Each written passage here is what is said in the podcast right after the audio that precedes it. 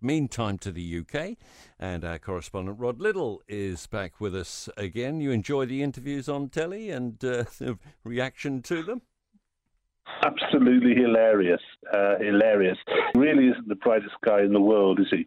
Uh, I commissioned an opinion poll uh, from a decent company, findoutnow.com, uh, for you to, to see what the kind of reaction is over here uh, to the monarchy as a consequence of what Harry's been saying. The remarkable thing is that it hasn't damaged the monarchy one bit. In fact, the number of people who want the monarchy abolished has actually dropped a little bit to 21%. And it's actually increased Charles's, King Charles's favourability. Uh, uh, 17% now think more favourably about Charles than was previously the case. So uh, the other the other figures to bear in mind are that uh, support for uh, or anger towards Harry and, and, dislike of Harry is standing at about the late 80s in the polls, about 88% uh, these days uh, uh, think he's an imbecile or or has let down the royal family or has let down the country. he is not a popular lad.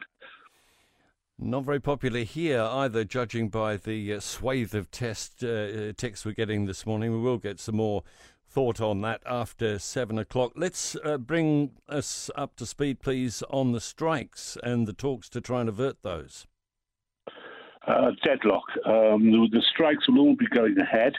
it means it's been a very miserable Christmas and New Year for British people uh, in that we can't visit our families. I haven't seen my sons for three weeks. I'd normally have seen them all over the Christmas period, but they simply can't get anywhere uh, because the trains are out and uh, there is no indication at the moment that we're going to have any improvement to that.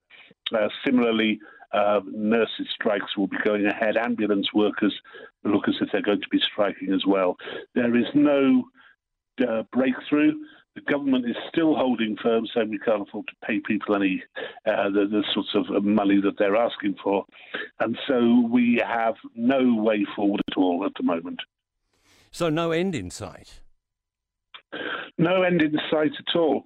I mean, one supposes that the the rail workers uh, must be near the end of their tether because they're losing money when they are on strike, and there are rumours that the RMT is in financial problems as it is uh, and they have lost.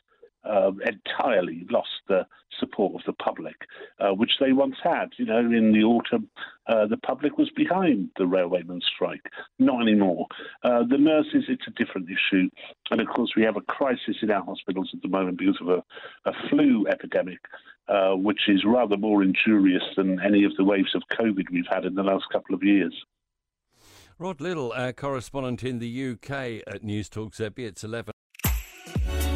You enjoyed this podcast, you will love our New Zealand Herald podcast, The Little Things, hosted by me, Francesca Rudkin, and my good friend Louise Airy. We focus on all the little things that you can do to make a positive impact on your life and to cut through the confusion from the health and wellness industry. Join us every Saturday to hear from the experts for all the tips and advice you need. Just search The Little Things on iHeartRadio or wherever you get your podcasts.